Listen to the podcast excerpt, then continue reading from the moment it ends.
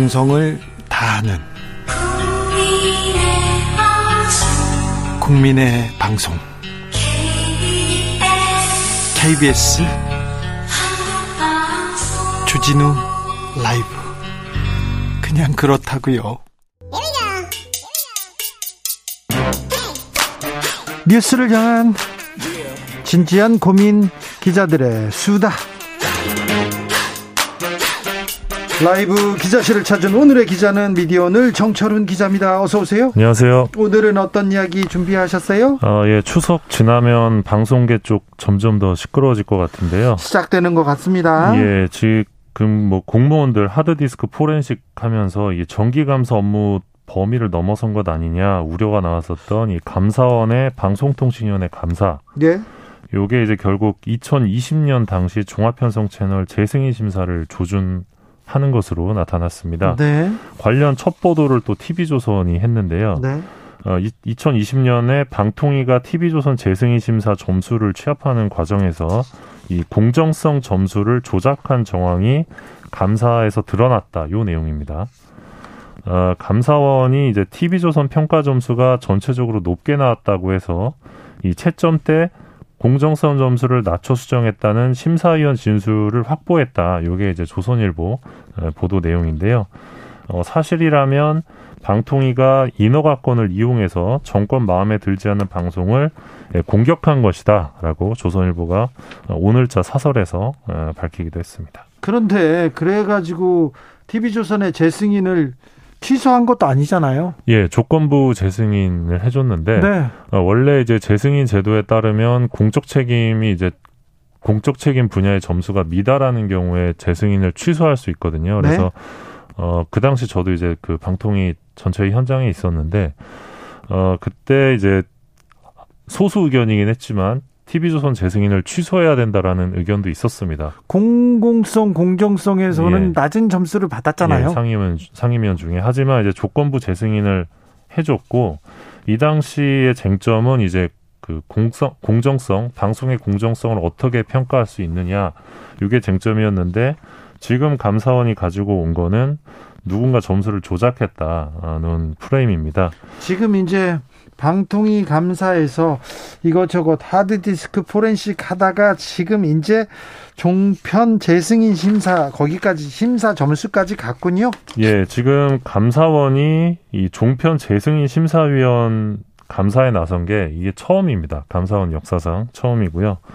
어, 자연스럽게 한상혁 방통위원장 업무방해, 업무방해 등 혐의로 어, 포토라인에 서지 않을까 이런 전망이 나오고 있고요. 당장, 감사원에서 감사하면 또 그걸 또 검찰에 고발하죠? 예, 맞습니다. 그래서 뭐 조선일보에서도 빨리 검찰에서 수사 제대로 하라 이러고 있고 국민의힘에서는 한상혁 한상혁 위원장 빨리 책임 있는 자세를 보여라 이러면서 사퇴를 요구하고 있습니다.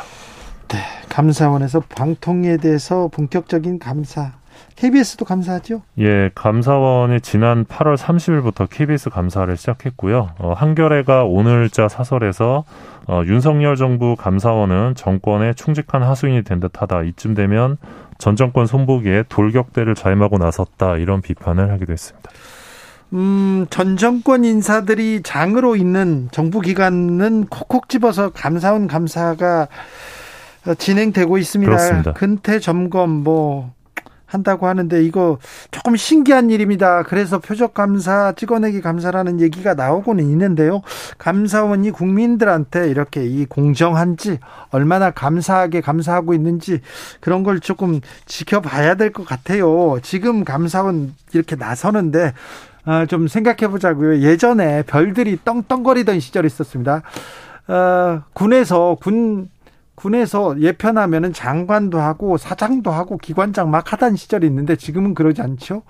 어, 지금은 검찰이 중요 요직에 마구 가고 또 감사원이 계속해서 이렇게 감사를 하는데 이러면 지금은 힘을 가질지 모르지만 국민들이 국민들한테서 멀어진다는 것도 좀 살펴봐야 될, 생각해 봐야 될 부분 아닌가 생각합니다.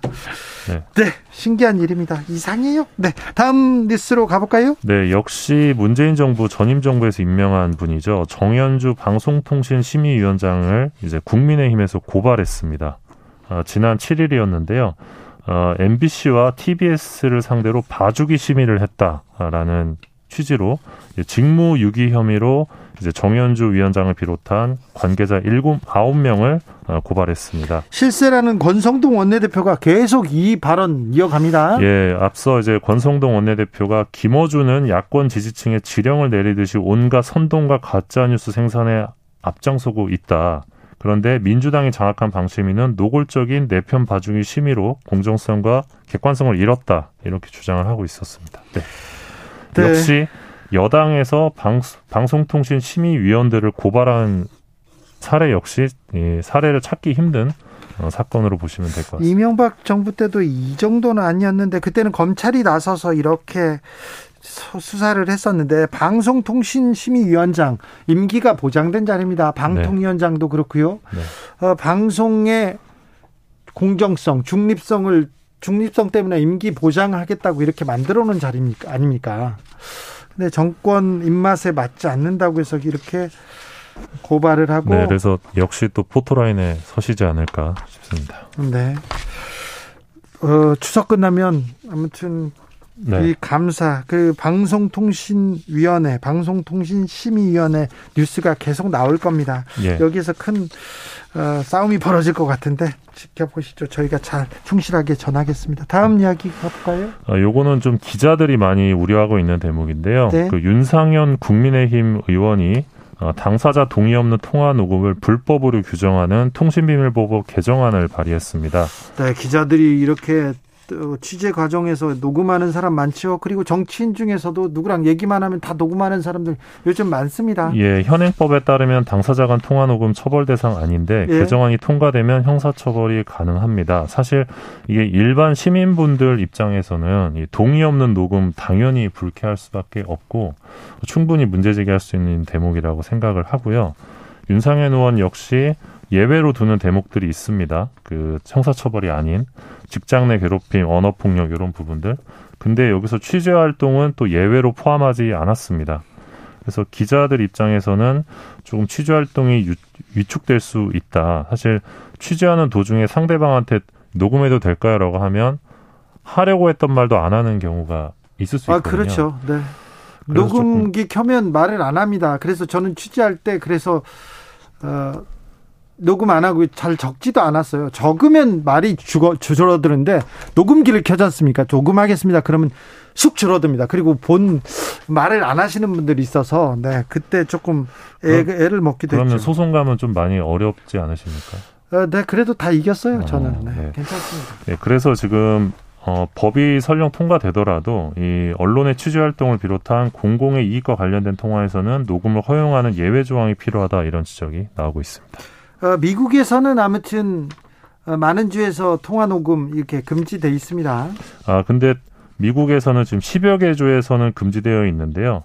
나머지 37개 주에서는 허용하고 있습니다. 또 그래요? 그래서 주마다 좀 많이 다른 상황이어서요. 네. 조금 더 논의가 필요해 보입니다.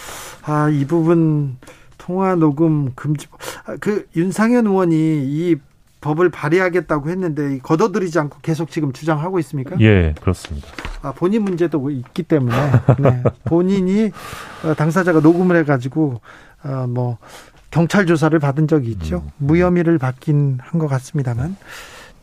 다음 만나볼 이야기는요. 어, 지금 통일부가 예. 이 북한의 방송을 개방하겠다. 네. 그러니까 지금까지는 못 보죠 북한 예. 방송을. 그렇죠. 근데 볼 수 있게 하겠다는 입장을 지난 8월에 밝혔습니다. 네. 민족 동질성 회복을 위한 주요 과제로 뽑았는데 네. 어, 통일부에서는 동서독 간 방송 교류 협력 협력이 이 독일 통일에 긍정적 역할을 했다라고 그렇죠. 평가하면서 어, 추진하겠다라고 밝혔습니다. 그러니까 네. 먼저 우리가 북한 방송을 보고 네. 북한도 우리 방송을 봐라라는 건데 이거 같이 보면 좋겠어요. 교류하면 좋겠어요. 예, 그러니까 설령 북한이 받지 않더라도 이거를 네. 저는 되게 바람직한 방향이라고 보고. 아, 우리가 최초의 예. 자신감, 민주주의의 그 자부심이 있지 않습니까? 그렇죠. 예, 그래서 뭐 통일부에서 잘 잡았다고 생각하는데 네. 요거 관련해서 이제 영국 북한 대사관 공사 출신이죠. 이 태영호 국민의힘 의원이 최근 토론회를 열었는데 이런 말씀하셨습니다. 태영호가 이중 간첩이다, 빨갱이다 이런 전화가 많이 온다. 왜냐하면 이분이 지금 북한 방송의 선제적인 개방을 또 강조하고 계시거든요. 예. 그래서 요쪽에서도 많이 좀 논란이 있는 이슈인 것 같긴 합니다. 네. 근데 이제 태용호 의원 주장은 어 김정은의 선전 성동에 넘어갈 만큼 우리 국민들의 의식 수준이 낮지 않다, 매우 그렇죠. 높다. 네. 네, 그런 자신감을 가져야 된다라고 네. 하고요. 또 이제 일각에서는 지금 우리가 이 북한에 대한 정보 접근권을 제한하는 법률이 국가보안법이 있는데 그렇죠. 이 북한과 마찬가지로 국가보안법으로 북한 정보를 차단하면서 정작 우리는 이 북한 주민의 정보 접근권을 보장해라 이런 주장을 하면 좀 설득력이 있겠냐 국제사회에서 예. 뭐 이런 주장도 있기 때문에 어 이렇게 방송 교류 협력을 예. 통해서 좀 북한 방송 우리가 좀 받아들이고 서독은 어땠어요? 아, 서독의 경우는 분단 이후에 통일이 될 때까지 단 한 번도 이 동독의 방송을 금지한 적이 없습니다. 북한 방송을 보고 어 저분 누구야 뭐 관심을 가질 수는 있지만 어우 저 체제 김정은 장군님 막 하면서 그렇게 할 그럴 사람도 있어요. 그럴 사람도 있는데 그런 사람들은 잡아가면 되는데 어, 어 떻게 생각하십니까? 북한 방송을 선제 개방하는 것이 우리 그 남북 교류를 위해서도 긍정적 역할을 하지 않겠냐 이런 법안이 나왔는데요. 좀 고민할 고민하고 아 괜찮지 않을까? 우리가 봐 먼저 열고 북한도 북한이 우리 방송을 보면 얼마나 좋아하겠어요. BTS 보고 지금 드라마 보고 있지 않습니까? 몰래 몰래 다 네, 본다는데. 이미 많이 보고 있다고. 그러니까 네. 이렇게 좀 교류가 조금 조금씩 시작됐으면 좋겠다 이런 생각을 좀 가져봅니다. 네.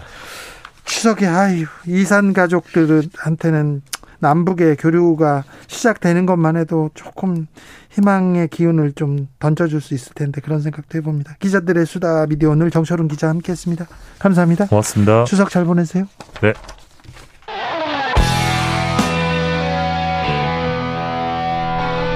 스치기만 해도 똑똑해진다. 드라이브 스루 시사 주진우 라이브.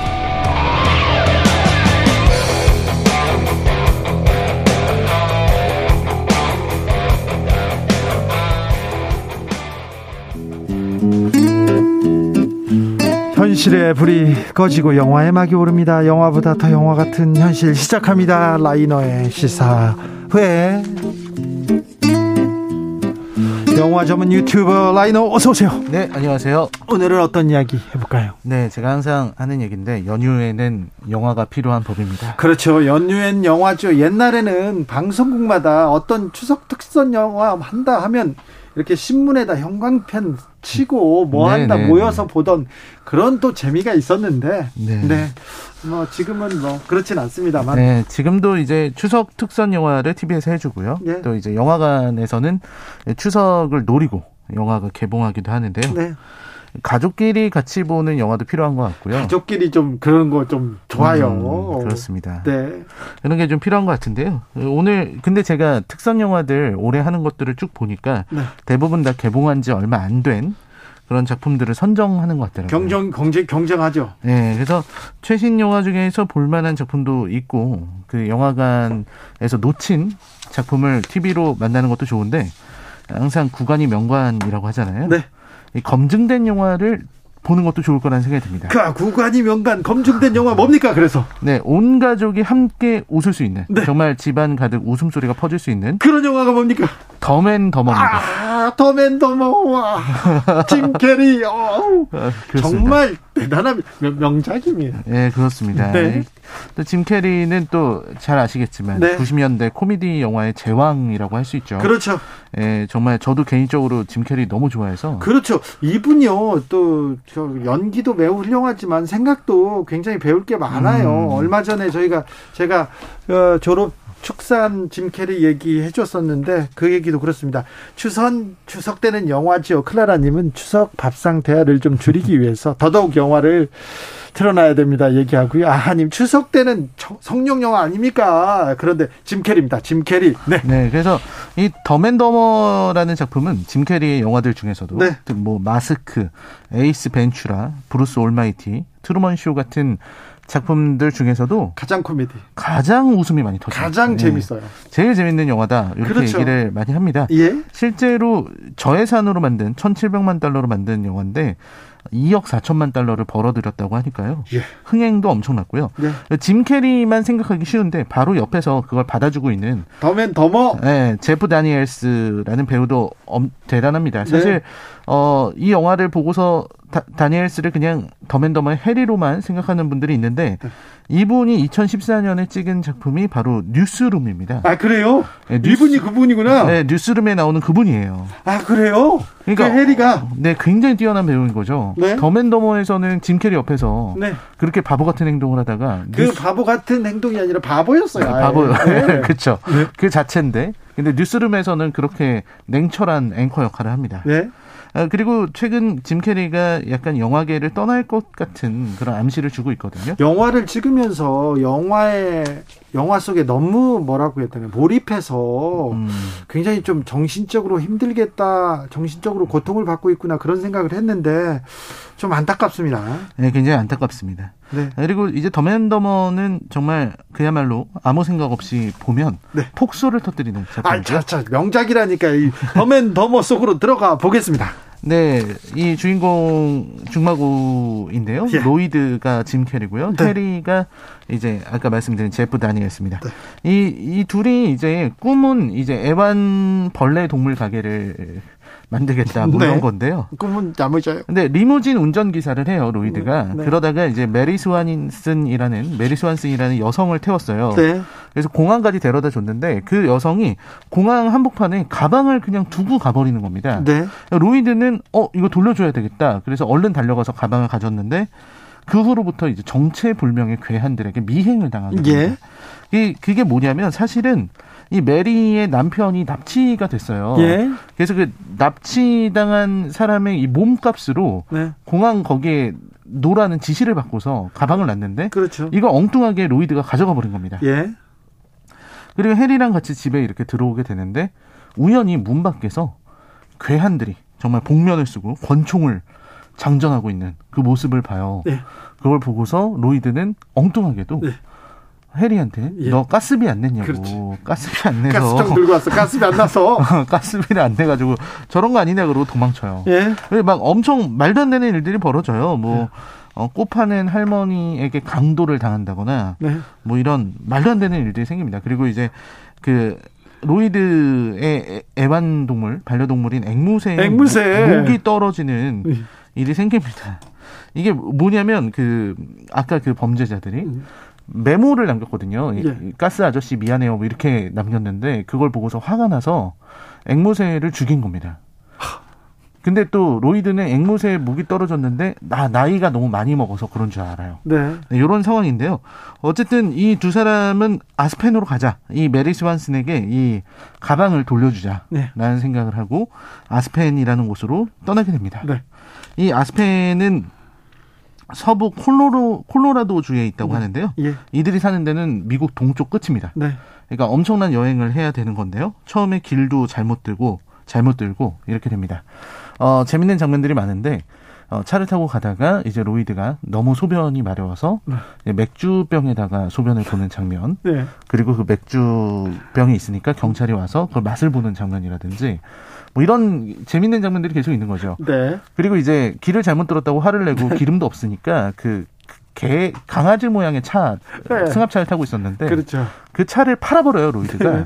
그리고 조그만 오토바이를 이렇게 타고 옵니다 그걸 보고서 해리가 정말 잘했다 너의 어. 모든 실수를 만회했다 탁월한 선택이다 이러면서 둘이 오토바이를 타고 로키 산맥을 넘는 그렇죠. 겁니다 누가 더 바본지 경쟁합니다. 네 로키 산맥을 넘는데 너무 추워가지고 어, 둘의 얼굴이 이렇게 굳어 있는 장면들 이런 것도 되게 인상적이고요 그 다음에 이제 표정 연기도 압권입니다. 네, 그리고 밤에 이제 너무 추워가지고 이렇게 손을 불에 녹이면서 너무 추워하고 있는데 해리가 손에 감각이 없다 그러니까 로이드가 장갑을 여분의 장갑을 줍니다. 그러니까 계속 추워서 손 시려하고 있는데 그걸 그냥 구경만 하고 있다가 자기는 장갑을 두 겹 끼고 있었거든요. 네.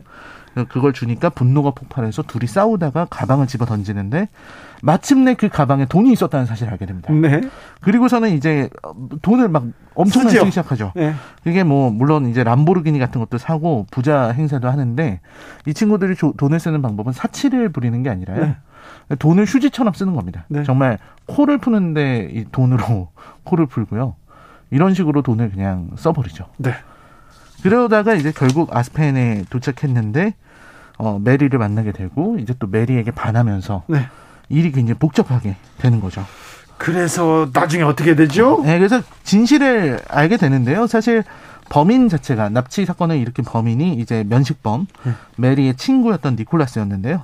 그 사람 그 사람을 이제 잡으러 가게 됩니다. 그래서 뭐 서로 총격이 오고 가고 알고 보니까 FBI 요원이었다 이런 내용들이 나오고요. 네. 그래서 결국 이 일이 다 해결이 돼요. 근데 어 마지막 장면이 굉장히 재밌습니다. 안타깝죠. 예.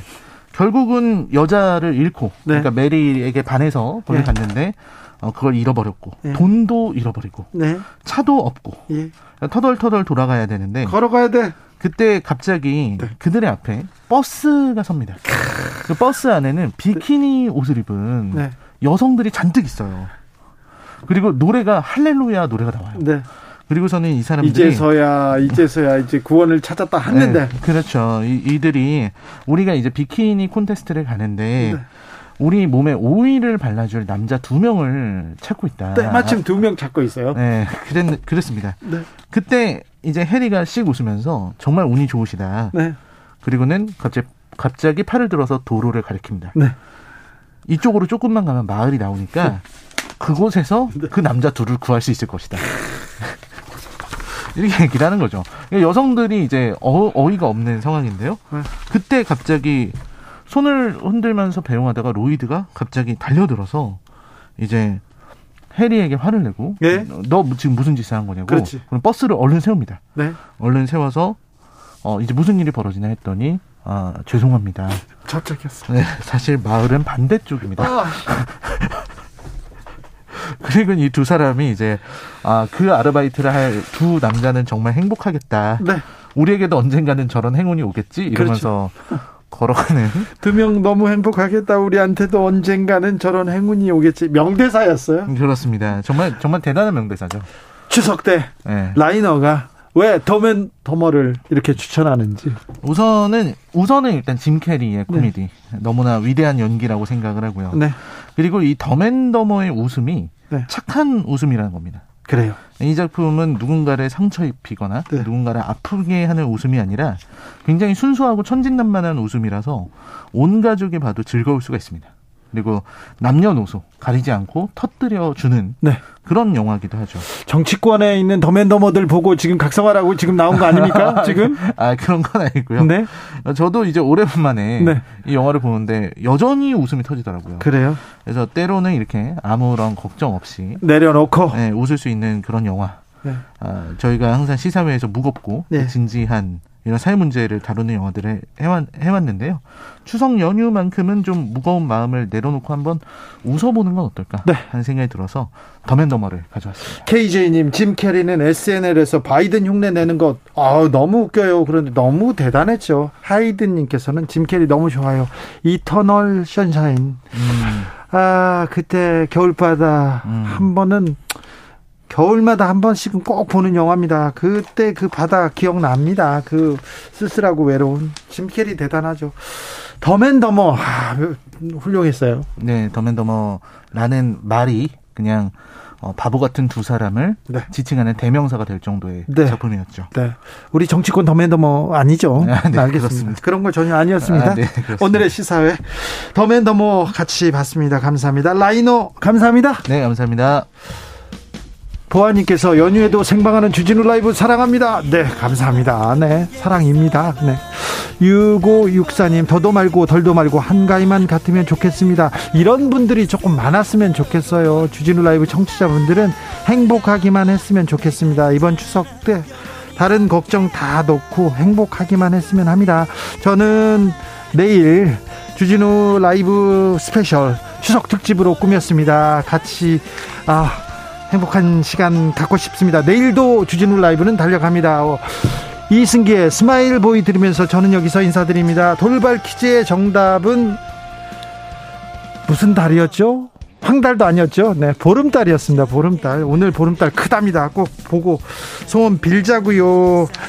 자, 저는 물러가겠습니다. 지금까지 주진, 주진우였습니다.